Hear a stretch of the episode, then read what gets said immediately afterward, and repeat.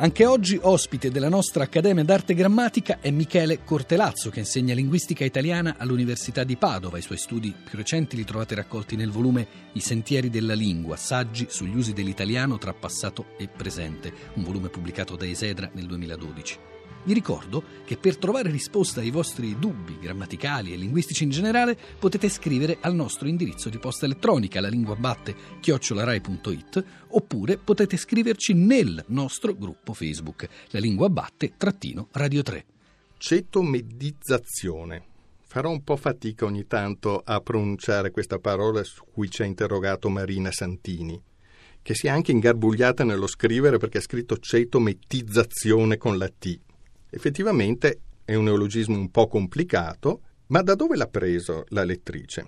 Beh, lo aveva trovato in un articolo di Ilvo Diamanti su Repubblica e Ilvo Diamanti rinvia esplicitamente a Giuseppe De Rita, sociologo italiano che è stato presidente del CNEL, insomma una personalità di rilievo del mondo sociologico.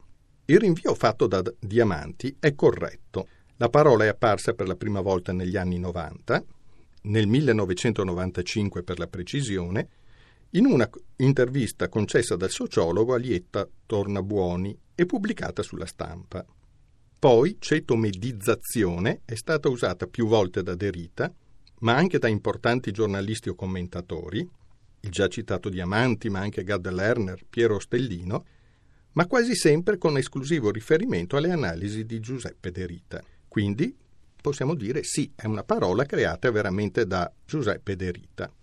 Non è, possiamo dire, una grande invenzione perché rispetta regolarmente le norme di formazione delle parole dell'italiano, ma è una di quelle parole che ha un autore, un padre col nome certo.